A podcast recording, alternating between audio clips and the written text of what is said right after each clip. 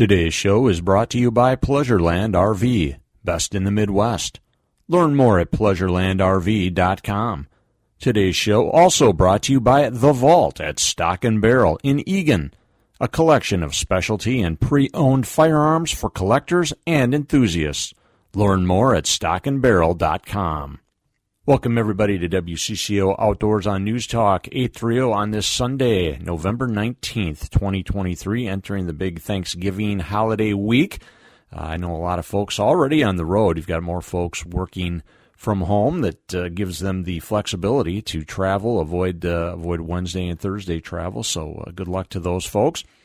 Uh, we've uh, we have officially wrapped up the uh, the the Zone 100 area deer hunting, and uh, that means uh, we'll we'll get a little better deer count or count on the harvest here as we as the week unfolds. I am Rob Drieslein, by the way. I'm the host here every week, live and local.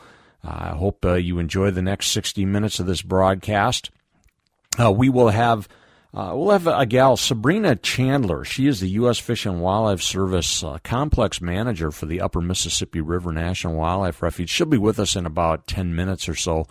We will talk to her about a non game topic. We're going to talk a lot of game issues here, like like I always do. But uh, kind of a fun topic. You know, I'm an old river rat, and a pretty neat thing that always happens this time of year is when the tundra swans show up on the uh, Mississippi River. If you haven't witnessed it, it's it's pretty cool. I mean, it's it's a it's a lower 48 wildlife spectacle, and I want to talk to Sabrina a little bit about that. Uh, bottom of the hour, we'll get back. We'll talk uh, deer hunting, specifically chronic wasting disease, and where we are at with CWD so far this year in Minnesota. Uh, kind of compare and contrast what's been going on in Wisconsin. I think I did that a little bit on this show last week. I also wrote my column about it uh, in in Outdoor News uh, this past week. And as I probably alluded to, yeah, any any CWD positives here in Minnesota is bad, but um, as bad as it can be here, it's far, far worse across the river in Wisconsin. So we will uh, we will talk with Erik Hildebrand. He's uh, with the Minnesota Department of Natural Resources. He's a wildlife uh, health uh, supervisor. Uh, he's out there uh, banging away, trying to make sure we we can keep some of these wildlife diseases under control. We've got, like, I started to say, so the the three B season kicked off yesterday in southeast Minnesota. That will go through a week from today. So still, you know, deer hunting really in the heart of of some really good uh, whitetail habitat down in southeast Minnesota. That goes this coming week. But yeah, as we as we speak, we've got um, we got sun. The sun is setting, and uh, that means that deer hunting is over in northeastern Minnesota. Uh, and we'll get we'll get some counts on that. Another, you know, some other seasons wrapping up here uh, over the next week. If you were a waterfowler, and, I, and I've got a pond behind my home, saw some ducks out there today while I was uh, wrapping up some yard work. Uh, we do have uh, some ducks still in the state because it's been so warm. Uh, things have not frozen over. That's another reason those tundra swans are hanging out down in the Mississippi River. Uh, so you can still duck hunt uh, in the northern zone. I think it's through Tuesday, the 21st, and then basically the rest of the state, the central and southern zone, ends a week from today. So you know sometimes waterfowlers we have a tough time. Uh, you know if, if you get an early ice up, right, and it's a 60 day season, it doesn't matter if if uh, if the state ices up on November 1st, that means you you know you really only had a you know a 40 day season because the ducks bail when when things ice over. Well, that didn't happen this year. I mean, we had a little bit of ice up, we had some cold there, but then it opened back up, and that's why there's there's still some ducks in the state. So it looks like Minnesota waterfowlers are going to be enjoying most of uh, of this year's. Um, they're going to get to enjoy the full season, and, and that's good when you get the when you get the full 60 days. Uh, and then, of course, goose hunting continues uh, through just about all of December. And anybody, everybody out there thinks there's too many geese. Well, that's why that uh, goose season uh, goes later, and also because the geese stick around, right? Uh, some of them will will leave the state, but uh, they're they, you know they're bigger. They can handle the cold a little better. So even when things ice up, you still get some good field hunting for Canada geese in Minnesota deep into December. A couple news topics I thought maybe I would broach before we grab a break. Uh, outdoor news, we had an interesting story this week about a uh, a white-tailed doe that was shot during. Uh, it was uh, on November 4th, opening of Minnesota's firearm season. Not exactly man bites dog, right? Uh, that that uh, that a doe was taken.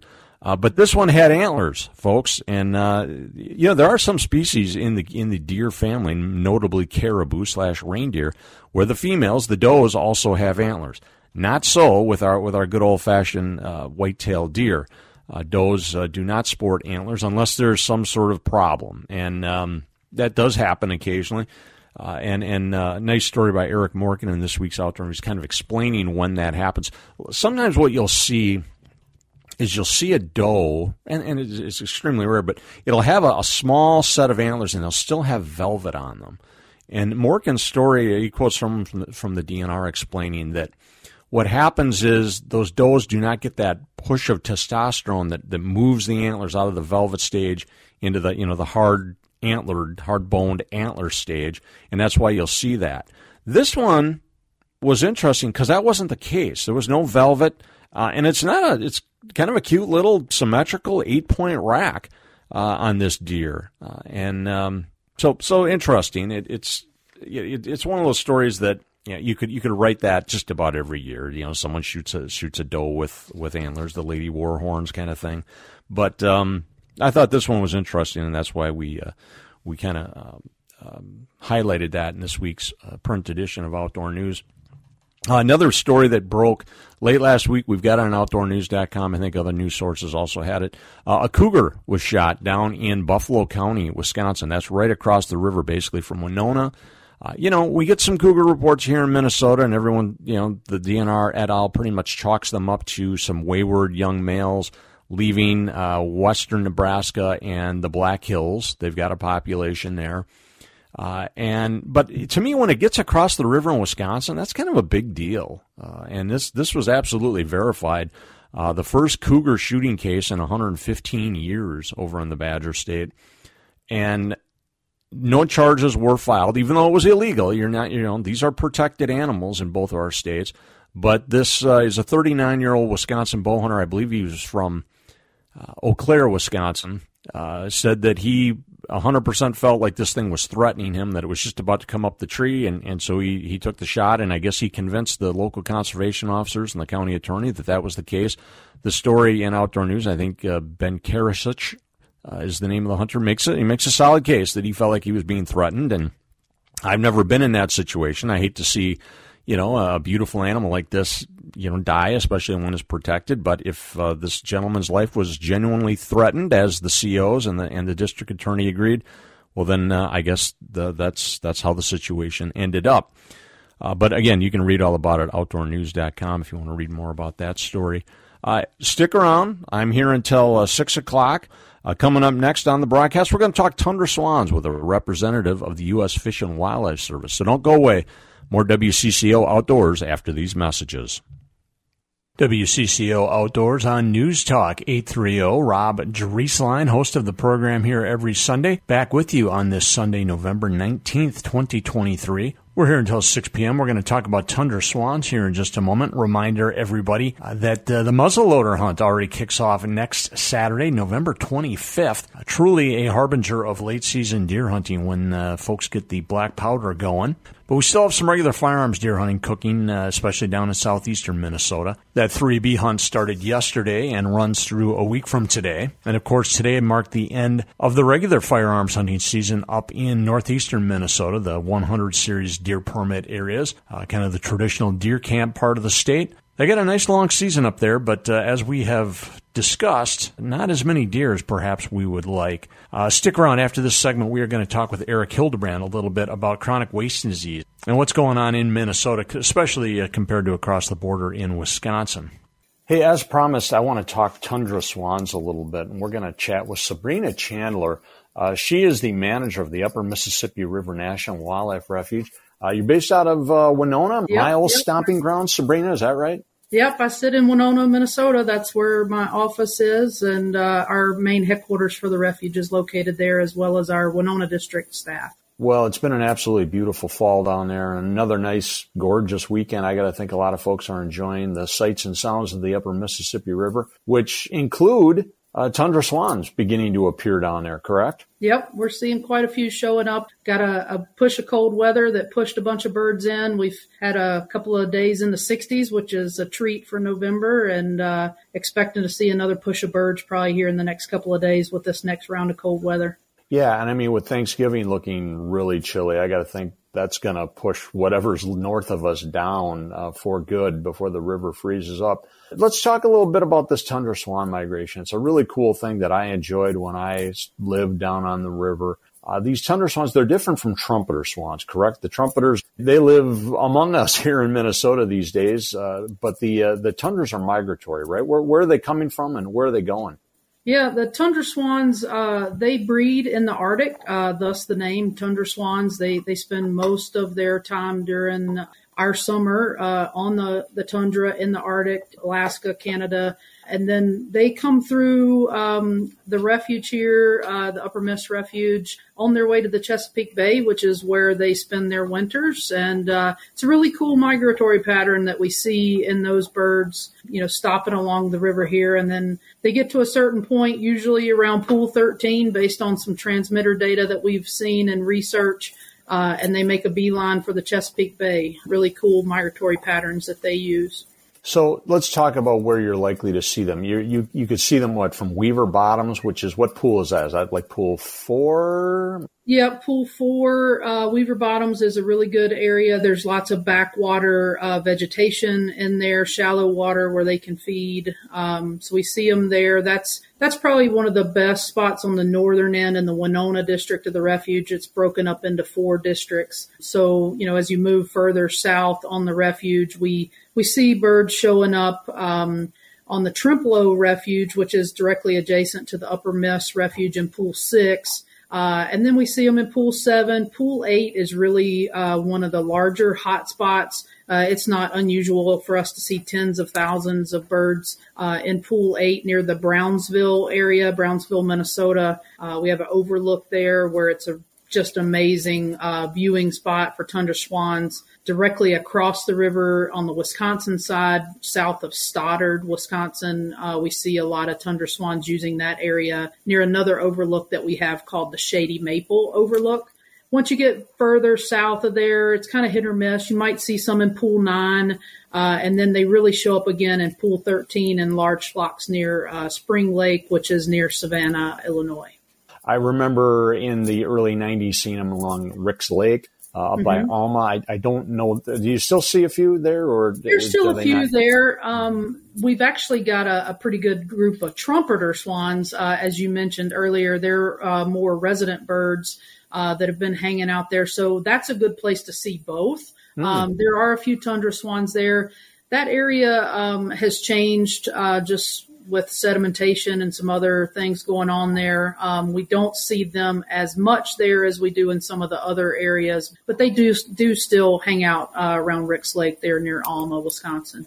That was a great spot to see them because they were right there. I mean, yeah. was, they were really close. They've got a really cool call, don't they? Kind of that whistling, calling call, a little different from the trumpers, which literally sounds like a horn blaring. Uh, you'll sometimes hear these swans at night. I, I, do in late November or sometimes even in early December at night. It seems like they fly fly over at night and they make that just gorgeous whistling call. Yep, I uh, I had uh, um, a chance to hear some last night. I live in Trempealeau, Wisconsin, and uh, the birds flying over last night as I was letting the dog out, and uh, just an amazing uh, sound for sure. That whistle. They actually uh, have the nickname "whistling swans" because of that call that they make but yeah, they're definitely uh, very prevalent um, in this time of year when they're migrating through at night. You can definitely hear them. They like to make sure you know they're there. I believe when I was a kid, they were called whistling swans. That was their official name. And then someone decided, well, they're circumpolar and whistling doesn't necessarily encompass that. So they went with the name tundra swans. Yeah. Uh, so, uh, but yeah, they do have that distinctive whistling call. Thanks for tuning into the broadcast. I'm Rob Drieslein. We are chatting with Sabrina Chandler. She's the manager of the Upper Mississippi River National Wildlife Refuge. She's based out of Winona. We're talking about a really cool rite of fall down on the river. Uh, if you've never checked it out, the migration of the tundra swans through that corridor is remarkable. And, you know, maybe it's not quite as exciting as it used to be since we see swans, trumpeter swans now everywhere. Uh, across Minnesota. I mean, we've got, I don't know, 60, 70,000 of them now. So yeah, maybe it's taking the sheen off the whole swan thing a bit. We take them all a bit for granted. Are trumpeter swans, you know, Sabrina, just a hair larger or uh, do they, you know, you said like at Rieck's Lake, you see them both. Can you, is it hard to tell the difference? Yeah, it's, it's pretty difficult to tell the difference uh, at a distance. You know, they are very similar in size, wingspan usually around five feet, maybe a little greater pretty large birds. The the key difference between the tundra swan and the trumpeter swan is actually something that maybe if they're close enough to see them with binoculars, you could tell. But the tundras have uh, just a little yellow spot at the base of their bill near their eye, and then the trumpeters would just have a solid black bill. That is really the primary way for you to mm-hmm. be able to truly identify between the two species. What exactly are they eating, Sabrina, when they're coming down through the corridor? They're they're vegetarians for the most part, right? They're the most eating plants. So what is the food source on Upper Miss that keeps attracting these birds year after year? Tundra swans, you know, when they're visiting the refuge here, they're really going to be looking for what their favorite candy is that that tuber of the arrowhead plant.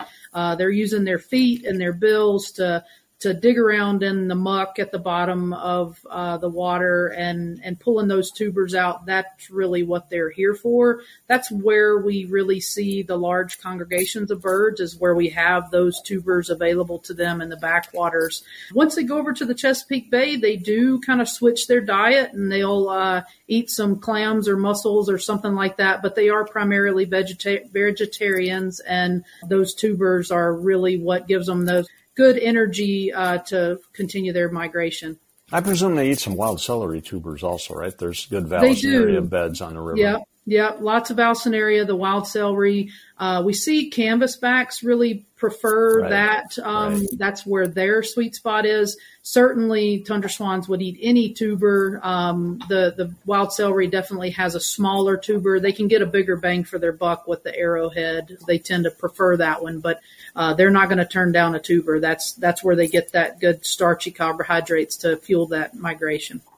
Well, you brought up the cans. I got to ask, how was overall duck migration? You see, uh, you see good migrations of divers like canvasbacks this year? Yeah, we're seeing some birds showing up. You know, it's just been a weird season with the weather fluctuating back and forth. So we're seeing some birds coming in now. We lost some birds with that last push of cold weather. We gained some birds back, but I would say we're probably on a pretty good uh, average track for what we would typically see this time of year. You know, they're spread out in the pools when we look at the swans out at Brownsville Overlook, we're seeing a really good mix of diving ducks, dabblers, and and the swans and the geese. So yeah, I'd say we're in full swing for sure here in migration and and seeing pretty standard numbers for what we would expect traditionally.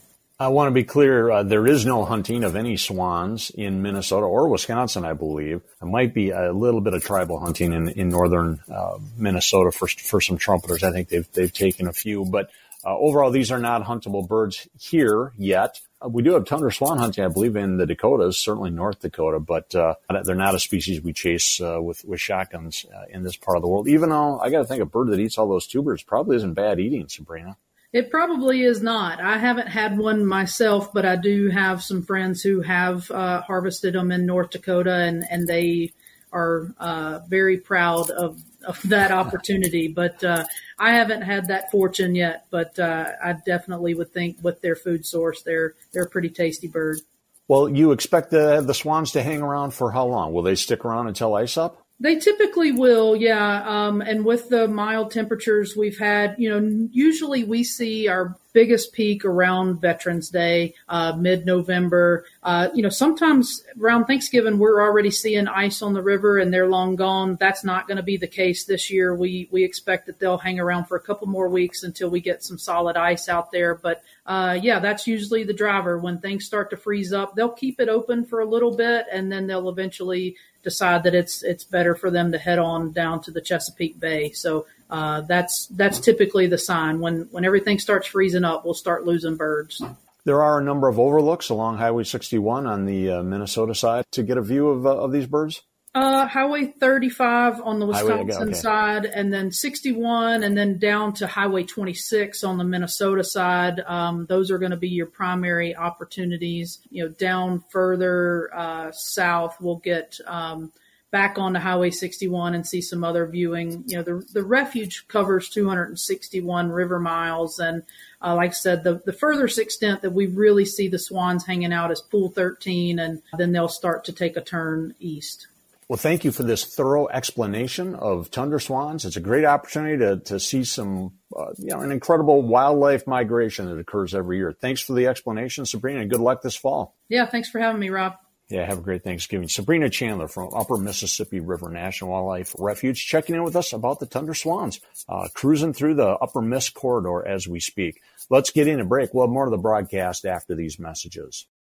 WCCO Outdoors on News Talk 830 on this Sunday, November 19th, 2023. Rob Drieslein back with you for another segment. Hey, I, I, alluded earlier, I want to talk a little bit about chronic wasting disease and kind of where things are at here in Minnesota, comparing it to Wisconsin. That's what I wrote uh, my column about this week. And joining us uh, for a segment is Erik Hildebrand. He's with the Minnesota Department of Natural Resources is the title Wildlife Health Supervisor. Do I have that right, Erik? It is, Rob. Yep.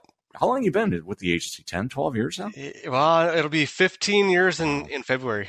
That is amazing. Well, congratulations. You've done a great job there. Thank you. Uh, I know a lot of people speak very highly of you, folks like uh, that I respect, like Lou Cornicelli. You've been in the thick of it monitoring CWD uh, your whole career, pretty much, haven't you? Very much so. Yeah, I started with bovine TB up in the Northwest and right into the thick of things, like you said, CWD, southeast part of the state. And now, more recently, we have six management zones across the entire state in various parts, all the way up from the northwest to north central down to the southeast. So it's not just in the southeast anymore. It's kind of good to do a little recap of CWD history in Minnesota. It really blew up in what 2002 when we found our first CWD positive at a game farm. It was an elk actually, and then I tell me if I'm wrong. I think then we had a CW positive deer in a game farm in 06. And then our first wild positive was it. Uh, uh, it was shot in 2010 and, and revealed as a positive in like January of 2011. Do I kind of have that right? You're spot on, Rob. Yep, you're correct. Yep. And then we didn't find another wild deer for five years, right? Right. Yeah. Then we we move into 2016, the Preston area. And then it's, I wouldn't say it's blown up, but we've had uh, more than a couple hundred positives since then. Yeah. Yep. Currently, to date, we're up to 218 positives in Minnesota, wild deer. Uh, like you mentioned, that one in 2010. So you take that one out of the equation. So we're sitting at 217 since 2016 and mostly in the southeast. We've got a couple of hot spots. One kind of is at Fillmore County, and then the other one closer to the river, uh, just north of where I hunt in Winona County. Actually, we've had a couple south of where I hunt also, and then we've got a couple that have popped up in some other parts of the state too, Dakota County, and then Grand Rapids was was one of the two positives this year, right? Yeah, yep. Grand Rapids was this year as well. We also have Crow Wing County, and then out by uh, Climax area, out in uh, the North Dakota border. And those have kind of been onesie twosies, is that right? Yeah, those those outstate ones outside of the southeast, we went onesie twosies exactly. Um, and and you're right, down in the southeast, we we're seeing that persisting infection in those two kind of core areas you mentioned. What do you think's responsible? Why are we why are they popping up in a couple other spots? Like you say, they're not core areas yet, and we hope we keep them that way. But what do you think's the cause of them kind of popping up in those areas it just seems kind of random. They're isolated from from other spots where we've got hot zones. No, that's a million dollar question, Rob. We don't know. I don't know. Uh, this disease, it's it's not bacterial based, virus based, so you can't strain type it.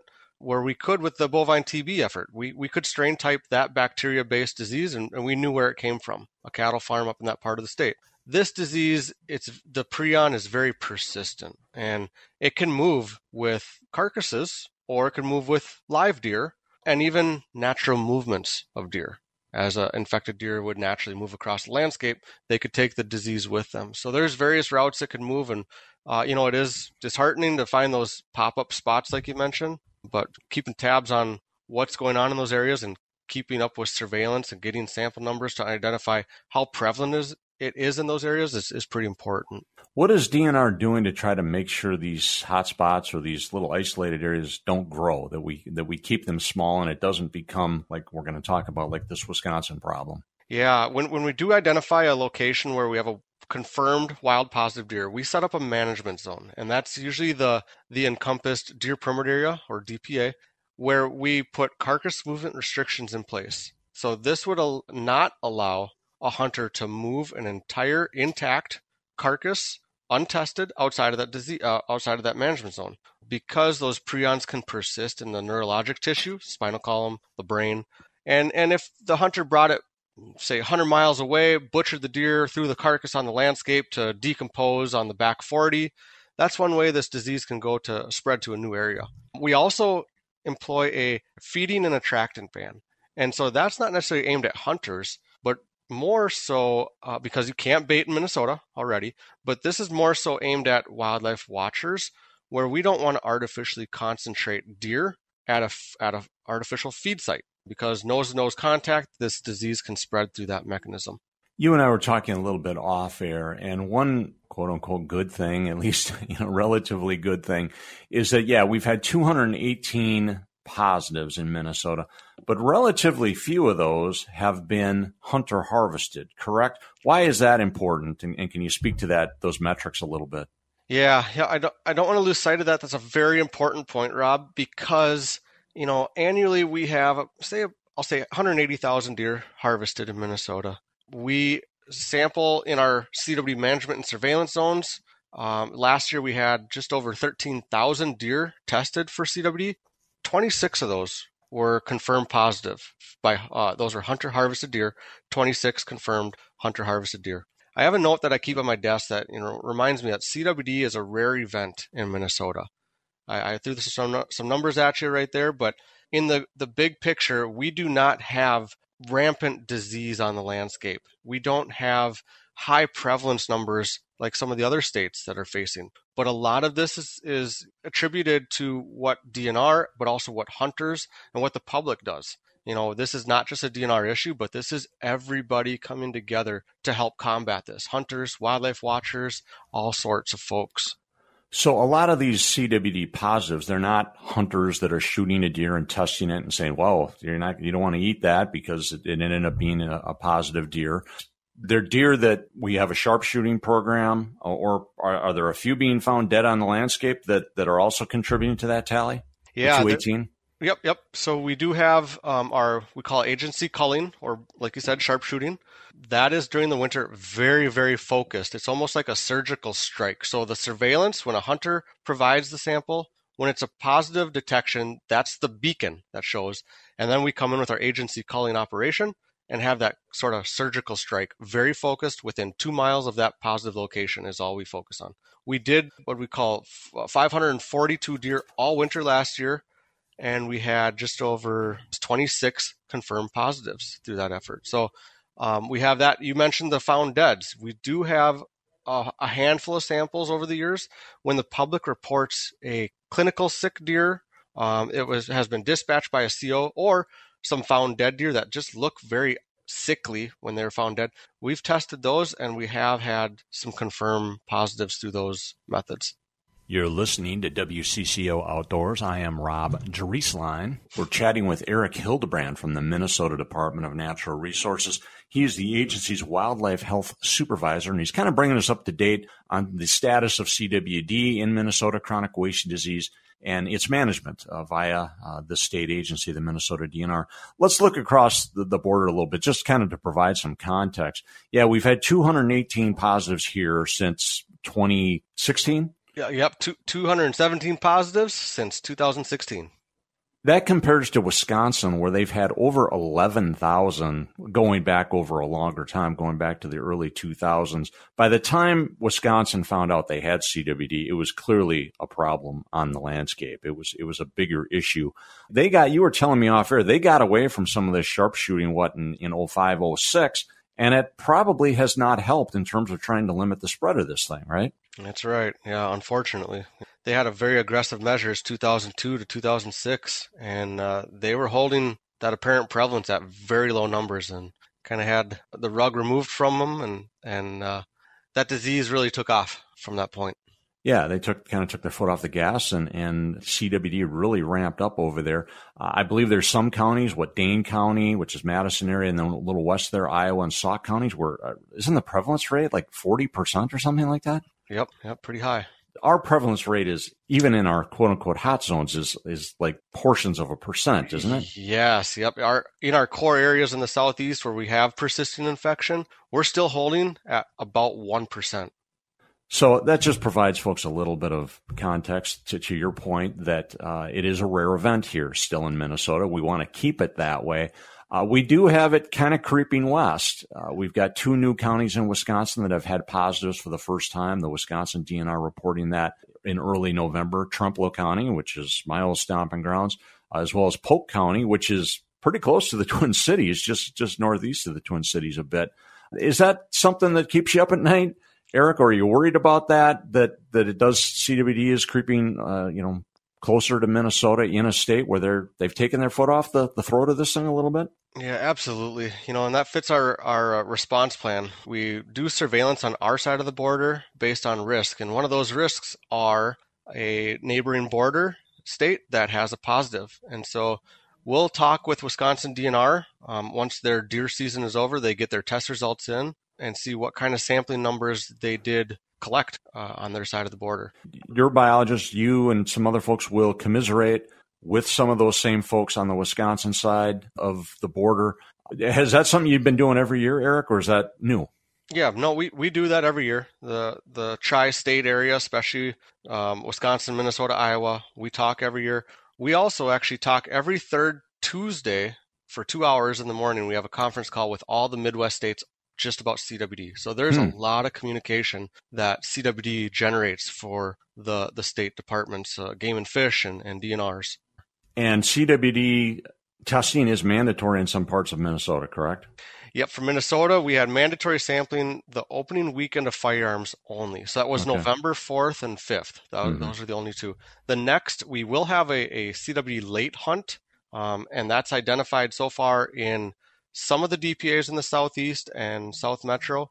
Once we get our test results from this firearms opening weekend, if we have more areas that have uh, positive cases, we may add in DPAs, but that won't be until we get all of our test results, which I hope will be by by next week. So you certainly encourage anybody who wants to get their deer tested to do that. You can get mm-hmm. details at mndnr.gov. Absolutely, yeah. We we have uh, a few ways that any hunter anywhere in the state can can get the deer tested. We have a, a free mail-in kit program, so you can uh, log in your credentials on the DNR website that you just mentioned, Rob, and we will actually mail you a kit. The hunter is responsible for cutting out the lymph nodes, but everything is free. All the UPS postage is already applied and paid for. The the hunter would just have to cut the sample, enter some data, and then drop it off at the nearest UPS store. Awesome. Well, let's do what we can to keep CWD under control here in Minnesota. Thanks for all you do, Erik. Uh, thanks hey, for joining me it. for a segment. Thanks, Rob. Really appreciate it. Thank you. Yep. Always good to catch up with you. That was Erik Hildebrand from the Minnesota DNR, bringing us up to speed on chronic wasting disease in Minnesota. Let's break. More of the broadcast after these messages. WCCO Outdoors on News Talk 830. Rob Drieslein with you for the final segment of this week's broadcast. Thank you so much for tuning in on this Sunday, November 19th, 2023. I follow a kind of an interesting little uh, item on Twitter, a handle on Twitter, I'm sorry. Uh, it, uh, it, involves military history. It said on this day in 1863, 160 years ago to the day, Abraham Lincoln delivered the Gettysburg Address. I thought that was worth pointing out on this evening's broadcast. arguably the most eloquent, eloquent speech in uh, in American history. I want to thank our guests. Uh, we had uh, Sabrina Chandler, who was with us earlier, talking a little bit about tundra swans on the Mississippi River. And I tell you what, if there's some young single guys out there, let me give you a little word of advice. You know, if you're like me, you got a, you got a beard, right? You probably just finished deer hunting for a week to ten days. You've been away from the house.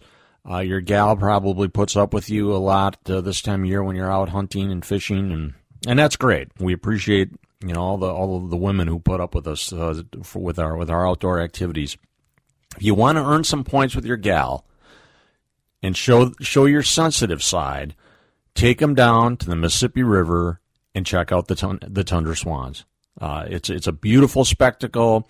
If you say, "Hey, I want to show you something. Let's take a little day trip. Let's drive down to the river," they're going to be shocked that you've got a sensitive side like that. So, uh, young single guys out there dating a gal, thinking about maybe uh, taking the next step, popping the question. Well, like I say, you can improve your odds, show your sensitive side by uh, taking a little day trip maybe here. Uh, yeah, pull, pull an afternoon of a PTO or maybe uh, this Friday and go check out the Tundra Swans. It is truly an amazing, amazing spectacle. Uh, uh, lots of deer news, like we've we've been talking about. I see Dennis Anderson had a very lengthy piece in uh, the Star Tribune uh, talking about, you know, the the big uh, herd of uh, elephants, but with teeth, the wolves in the corner, I guess you might say. everyone is very concerned that the the reason we're not killing enough deer is because of the wolves especially up north in northeastern Minnesota. And Dennis uh, writing a, a, thorough story about this. Uh, you know, I have no doubt that uh, that wolves are, are, you know, a primary factor for why probably why why deer are not bouncing back up there. You know, I think I think we've had some tough winters that knocked the the deer back, and I think it's challenging for the deer population to rebound. Uh, when uh, the the wolf population, as well as the black bears, as well as uh, other predators, uh, bobcats, whatever else. You know, it's just it's just hard for deer to bounce back under those circumstances. He he had one item in here about acknowledge the DNR. You know, he said the DNR needs to do a bunch of things, and I didn't agree with all of it. Uh, one thing that I, I, would agree with him on is he, he says uh, you know there there needs to be a sense of urgency within the state natural resources managers in terms of, of helping deer. And, and obviously we're stuck until the feds delist the wolves, right? I mean, you know, that's, that's been the kind of the cop out for the state. But even at that, it does seem like, you know, the DNR is just kind of disinterested in even talking about it. Uh, when it is absolutely an issue, it's it's one issue, and, and I didn't agree with everything Dennis had in this piece, but I, I think uh, we can't we can't ignore the wolf issue anymore. With that, I'm out of time. Everybody have a great Thanksgiving. We'll talk to you again in seven days. Thanks for tuning in. This has been WCCO Outdoors.